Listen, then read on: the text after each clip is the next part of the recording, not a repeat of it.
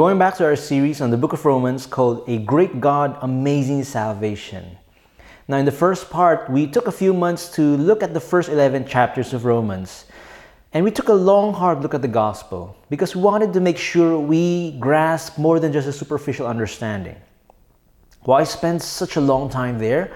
Because the Apostle Paul says the gospel is not some lame, weak message that you believe and then just move on with your life. Rather, the gospel is the power of God for salvation, for the renewal of your life, for the recreation of this world. Through the gospel, God changes us for good, eternal good. We who were once condemned to die, now there's no more condemnation. We were once guilty beyond a doubt, but now we have been justified thoroughly. We were once addicts, slaves to our own desires, but now we are, have life in the Spirit. That is good news.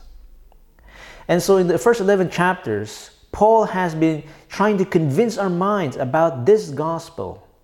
And now, from chapter 12 onwards, Paul moves to nail that gospel into every aspect of our lives, to our attitudes, to our relationships, to the way we live our lives. And so, Paul is saying from chapter 12 onwards that once the gospel grabs hold of your life, this is how it changes you. This is what a gospel shaped life looks like. So, chapter 12 onwards give, gives us these practical handles to help drive the gospel deeper into our lives. And last week we looked at the first two verses of that Romans 12 1 to 2. To present our bodies as a living sacrifice, to not be conformed to the world, but to be transformed by the renewal of our minds. If remember, Pastor Nathan tells us about the story of Matthew and Pete about how, in view of God's mercy, this should change the way we live. Now, if you didn't hear the message last week, don't worry, you're going to be fine because the passage this week, verses 3 to 8, is a specific application to those first two verses. And that is one way to be a living sacrifice to God is by the way Christians are using our gifts. See, here's what Paul says in verses 3 to 8. Let me read that for you. For by the grace given to me, I say to everyone among you, not to think of himself more highly than he ought to think, but to think with sober judgment each according to the measure of faith that God has assigned. For as in one body, we have many members, and the members do not all have the same function, so we, though many, are one body in Christ, and individually members one of another. Having gifts that differ according to the grace given to us, let us use them. If prophecy, in proportion to our faith, if service, in our serving, the one who teaches in his teaching, the one who exhorts in his exhortation, the one who contributes in generosity, the one who leads with zeal, the one who does acts of mercy with cheerfulness. So, right here near the very end, Paul gives us a list of gifts, a list of uh, gifts that God has given us, ministry abilities that we can do better and more naturally than most other things. And Paul says, as believers who have been changed by the gospel, we use those gifts in a distinct way, in a unique way that the gospel allows us to do. So let's talk about that. Let's talk about using our gifts. First of all, let's talk about the wrong way that people might use their gifts. And then let's talk about the way to renew our minds so that we can do the right way in using our gifts. In other words, if you remember Romans 12 1 to 2, don't be conformed to the world, but be transformed by the renewal of your minds so that you can present your bodies as a living sacrifice. So let's look at that. Number one, what is the wrong way to use our gifts? Now, when you think about wrong ways of using your gifts, there are some very obvious ways, right? For instance, we think of people who are gifted in leadership, and it's wrong for them to use that gift to exploit people right? Or if you're gifted in making money, it's wrong to spend all that money just on yourself, right? We, those are obviously wrong ways because it's selfish, it's manipulative. We all know that's wrong. You don't have to believe in the gospel to see that that is a wrong way to use your gifts. Well, then, what makes the Christian different? Because obviously there's a reason why Paul says Christians don't just conform to what the world agrees is right or wrong, but Christians behave in an entirely new way. Well, what is that? Well, how is that different? The clue is in verse 3. Paul says in verse 3 not to think of yourself more highly than you ought to think, neither should you think too lowly of yourself, but to think of yourself with sober judgment, Paul says. You want you have a accurate view of yourself. Not too high, not too low, the accurate view of yourself. Now, what does that have to do with our gifts? Well, everyone has a self-image. And it's usually based on something we achieve, something with, to do with our efforts, right? There's a standard that we want to reach in order to say that I'm worthy, that I, that I validate my own existence, right? You decide, I'm worthy because I do this, or I am this kind of person. For example, if you're the kind of person who bases your self image based on how smart you are, when you enter a room and you're the smartest guy in the room, well, then you, you feel great about yourself. You're confident, you can look people in the eyes, you might feel superior. But the minute you realize, wait a minute, I'm the dumbest guy in the room, well, then you feel terrible about yourself. You feel unsure, you're insecure, and you just feel bad about yourself. You have a low view of yourself. See, all of us have a self image based on our achievements, based on the way we achieve with our gifts. You say, I'm the smart guy, or, you know, I'm the nice guy, I'm, I'm, I'm the rich guy, I'm the funny guy, I'm the successful guy. See, we use our gifts to build up how we view ourselves. We use our gifts to define our identity. Now, the problem with any kind of identity that is built on achieving something with our gifts is that it's always based on how you compare with other people. It's not enough that I'm smart, I need to be smarter than the other person. See? How you view yourself is always in comparison to your being better than other people. And that's utterly uh, dangerous. Utterly dangerous because if you do succeed and you are better than other people, well then, you quickly become arrogant. It's very easy to look down on other people, and your, your self image balloons to a large ego. But then, if you fail, what happens? Your self image just, just withers, absolutely lifeless. Tim Keller puts it this way he says, If you succeed, it goes to your head. If you fail, it goes to your heart. See, as long as we base our identity, our self image based on something we achieve with our gifts, then it's all, always dangerous. Not only that, it also means we're going to keep using our gifts with an ulterior motive. There's always something hidden there, there's some hidden agenda. See, maybe you use your gifts to serve the poor or to serve the church, but really, What's the driving motive behind all that? Is it really for them? Is it really for God? Or is it really about me? See, I may be using my gifts because I want to achieve something, because I want to become a certain kind of person, because I want to do certain good things so that I can feel great about myself, so that I can feel high about myself and feel confident and feel worthy as a person. In other words, the people who benefited from my gifts, they just happened to be the means to my selfish ends. And that is ultimately using your gifts in a selfish way, in a manipulative way. It's wrong. And you're going to become more and more self centered as a person. Paul says, Don't be conformed to the world. Don't be. Don't use your gifts that way. Christians, you have a unique access to an identity that gives you sober judgment so that you can use your gifts in the right way.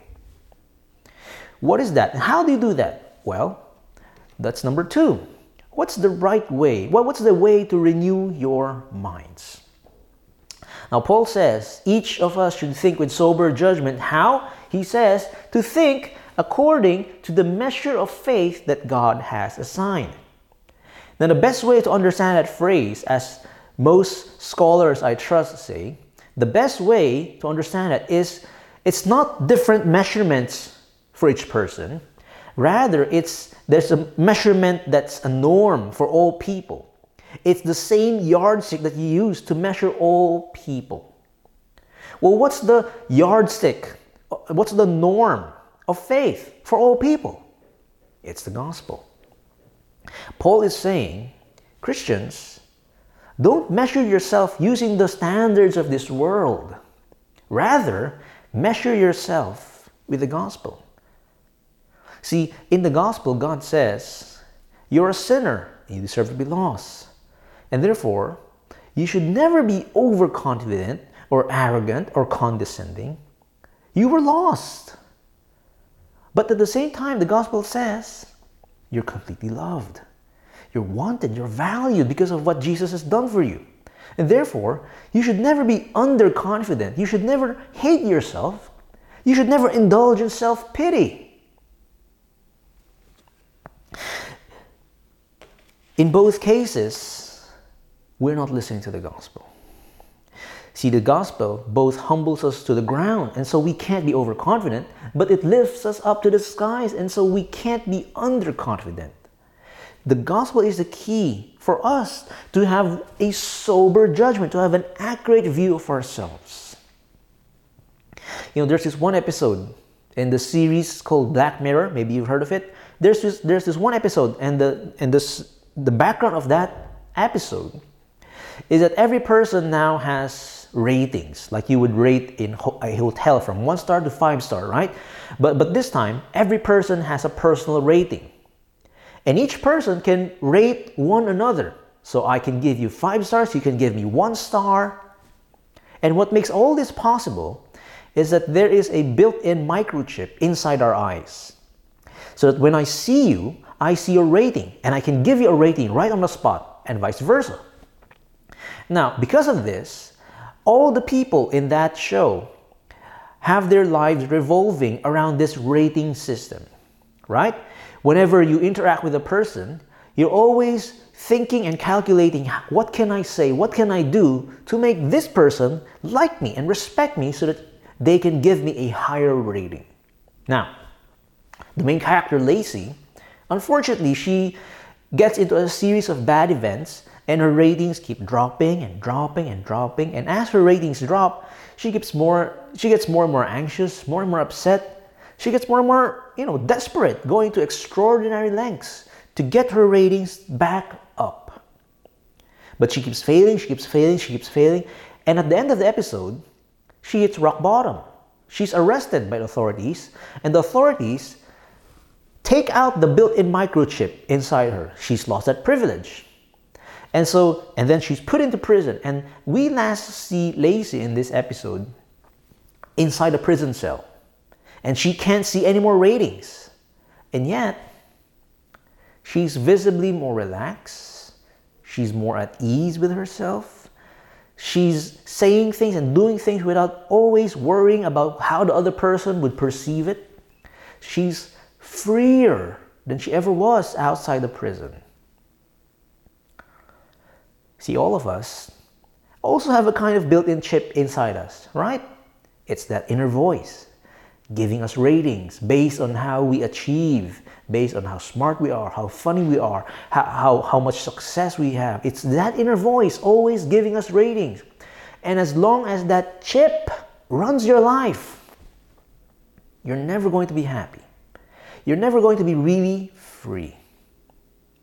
See, Paul is saying, don't let that chip run your life. Rather, let God remove that chip and replace it with the gospel. Replace it with the gospel. Measure yourself not according to the ratings of the world, not according to not according to even not even according to what I feel about myself, but according to what God says about me in the gospel.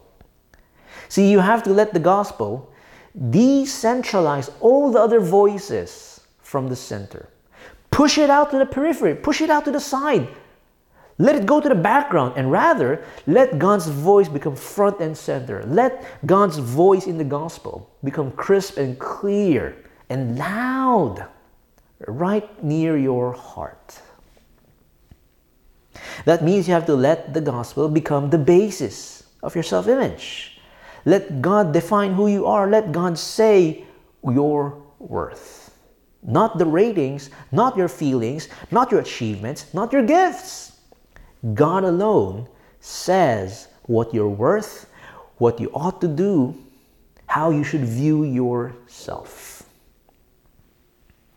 See, if you're becoming arrogant, you're becoming proud, you're becoming too overconfident, it's because you're listening more to the other voices. Maybe to the voices of other people praising you, to yourself, complimenting yourself. You're listening to those voices more than you're listening to God's voice, who says you're a sinner. There's the reality of your sins. You're rock bottom. But on the other hand, if you're the kind of person who keeps on indulging in self pity, who's underconfident and insecure, and you hate yourself, it's because you're listening to the voices, to the other voices, more than you're listening to God's voice, who says you're loved, you're worthy because of what Jesus has done. See, whether it's overconfidence or underconfidence in both cases, it's because we're listening to other voices more than we're listening to God's voice. We're not taking Him seriously enough. We're not listening enough to what God says in the gospel. Years ago, I was a very insecure person, always unsure of myself, always looking to other people to compliment me, to make me feel better. And you know, this became a real problem when I started preaching in the youth service before. You know, there were days when I preached well, and lots of people would come to me and compliment me for some kind of gift or some kind of blessing that they had because of my preaching, and I was absolutely happy. But then there were days, you know, my preaching just stinked. And I saw some people sleeping, some people texting while I was preaching, and I, I, I felt terrible about myself. I doubted myself. So I, I overworked to compensate. And I would compare myself with other people. And sometimes I might even criticize other people to make myself feel better. You know, they're, they're worse than me. But thankfully, the Holy Spirit would convict me of my sins and I would repent in prayer. But the fact is, I would return again and again to that destructive pattern in my life. And over time, God made me realize that I was trying to build an, an image of myself based on being a good, wise preacher. And once I realized that, a trusted mentor told me that I had to start reshaping my mind according to what the gospel says. And so from that point on, I started to meditate just a few moments every day, every morning. I would just spend a few moments meditating on the gospel, taking God seriously with what He says. And then right before I preach, and then right after I preach, I would go back again to the gospel. I would remind myself what it says, and I would tell myself, look, Jared, you might preach great, you might absolutely stink. So what? It doesn't matter. It has nothing to do with what Jesus has done for me. God's deep love for me is already true and will always be true. Before I preach, during I preach, after I preach, even if I never preach at all, God's deep love is true. And so you can relax, you can you can you're okay, you're okay, you're okay, you're okay. Because God loves you already. He knows you fully. All your sins, all your flaws, all your mistakes, all your imperfections, God loves you. And that simple discipline of reminding myself of reflecting on what God's voice is telling me. That simple discipline gave me the strength to stop listening to that inner voice, to that built in microchip inside me, trying to give me ratings, trying to make me feel good or bad based on my preaching. I stopped listening to that. And don't get me wrong, I'm, I'm, just, I'm, I'm also a human, I'm still flawed. The voices are still there. It's trying to drag me back into this rating system. But every time I go back to the gospel, all those other voices fade into the background and God's voice become crisp and clear again. And it frees me, it absolutely frees me. Over time, God has slowly been renewing my mind, changing the way I view myself, changing where, I, where, where I'm getting my self image, changing the way I view my gifts, my preaching, changing everything about that in profound ways. And I've never been freer in my life. Never been freer in my life. I don't need to be a great preacher just to feel so that I can feel great about myself. No. God's grace is sufficient for me. And because of that, I'm now much more free in the way I use my gifts. And the way I'm using my gifts now is not suffocating. It's not, it's not, it's not anxiety building in me. Rather, it's liberating. It's life giving to me. Because the gospel has decentralized all the other voices. And God's voice of grace and truth in my life is crisp and clear. Do that, and you'll be able to use your gifts the right way. See, when the gospel, when you keep the gospel close to your heart at all times, it humbles you, and yet it makes you confident. And therefore, you can use your gifts humbly and yet confidently. See, on the one hand, it allows you to use your gifts humbly.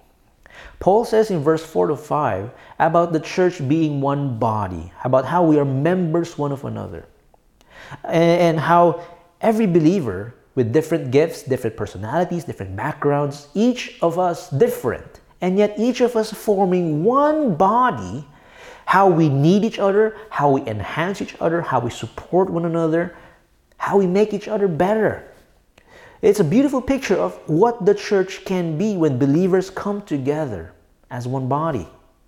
And yet, you know the reality if you just look a little bit closer inside churches. How, why is it it's full of jealousy and comparison and criticizing and, and complaining and disunity in general? Why? The answer, of course, is pride. We think too highly of ourselves. That's why we think too lowly of others. Pride makes us focus in on our gifts and then use that to compare the other person's weaknesses. And then pride makes us forget that I by myself, I'm a, I'm a rock bottom sinner. I'm not self sufficient. I need other people to help me in my life. Pride makes me forget I'm one body part among the whole body. Right? And so it makes me criticize, it makes me jealous, it makes me offended when I'm ignored. But when the gospel is kept close to our hearts, it melts, it melts the ego, it humbles us to the ground. Because for all my gifts, for all my efforts, it does absolutely nothing, nothing to solve the problem of my sins. Nothing. And that should humble me to the ground, absolutely humble me to the ground. It should melt my egos. And when that happens, do you see? It allows me now to look at other people, not to compare, not to criticize, but to able to appreciate the gifts that they contribute, that they use, that, that, that, are, that I need to survive spiritually in this life, that I need them, just as they, they need me. We're members one of another. And so, see, when the gospel, when that gospel of humility defines the way I use my gifts, then I can offer my gifts to the church, to other people, humbly. You know, I offer up my gifts, I serve them with my gifts, and I don't ex- expect applause. I don't expect praises as if I'm some special person. When I serve them, I don't expect immediate results. No.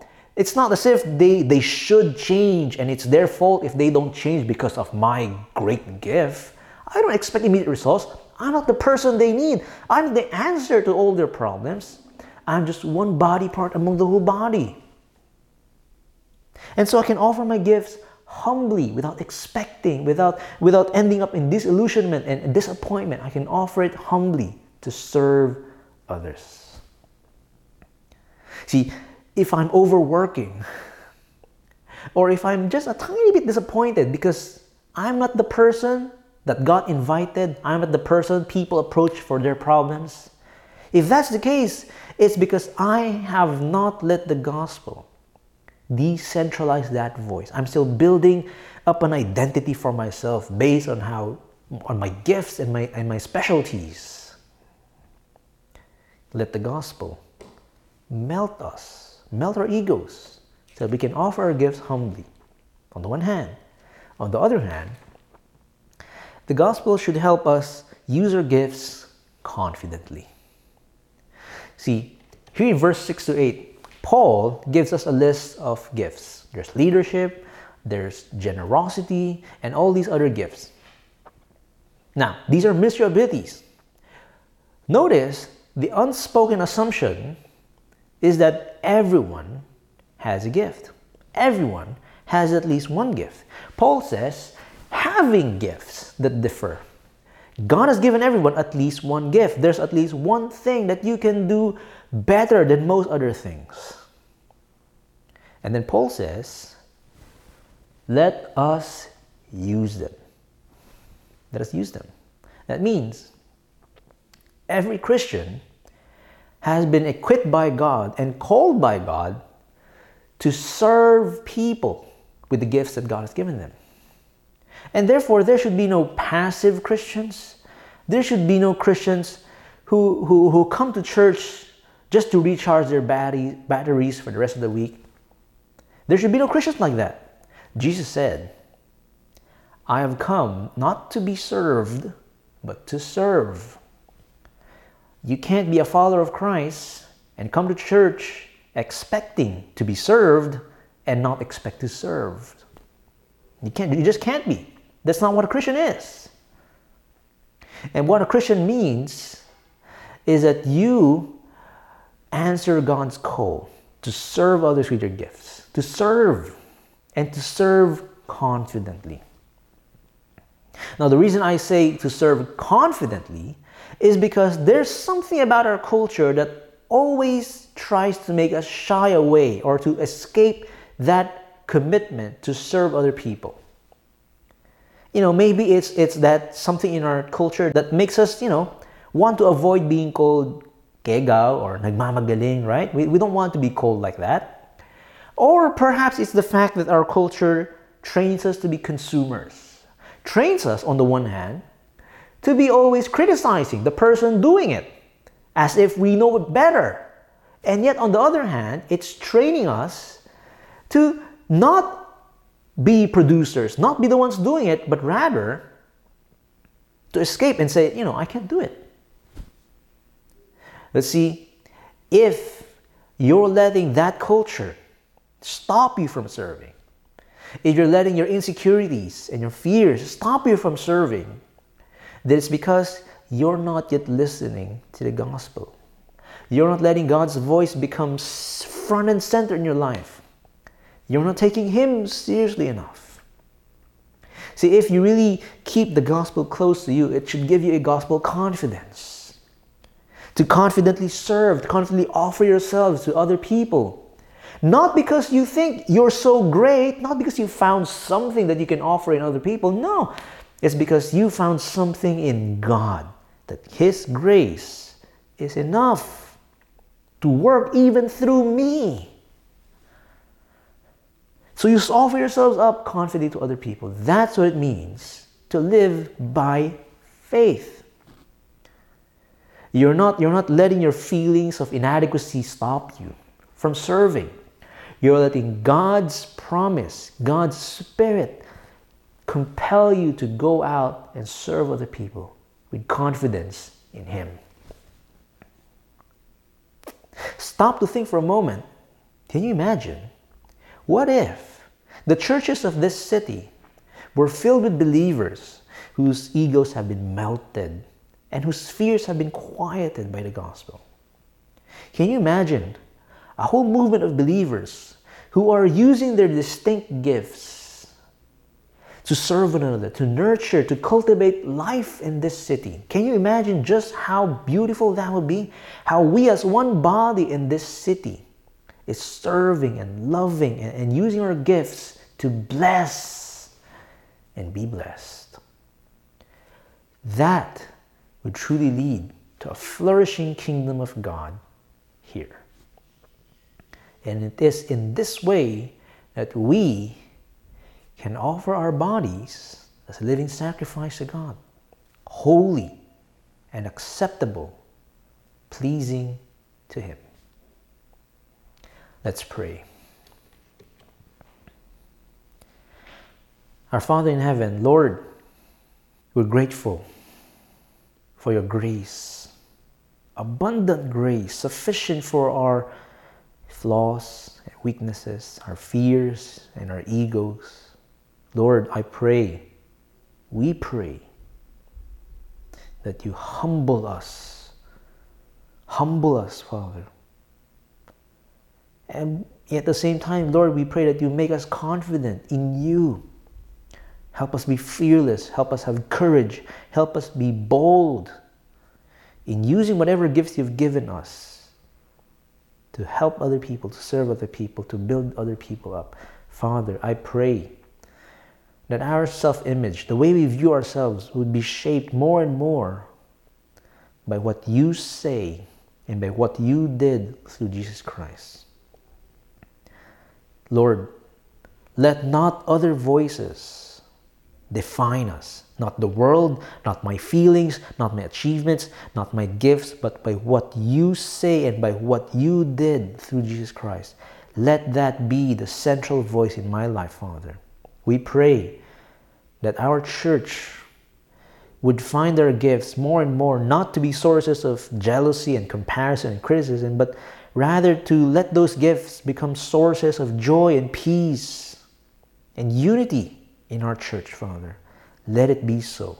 And mobilize us, Lord, out there to use our gifts for your kingdom. We thank you, Father. We thank you for such privilege, for such blessing, for such a mission that you've given us, and for equipping us to do so. We pray that your Spirit would be with us and fill us with your Spirit as we do, go out. Thank you, Lord. We praise and thank you, Lord, for all your grace and gift toward us. Pray this in Jesus' name, our Savior. Amen. Thank you for listening to our online worship. This concludes our worship service here. God bless you and have a great week ahead.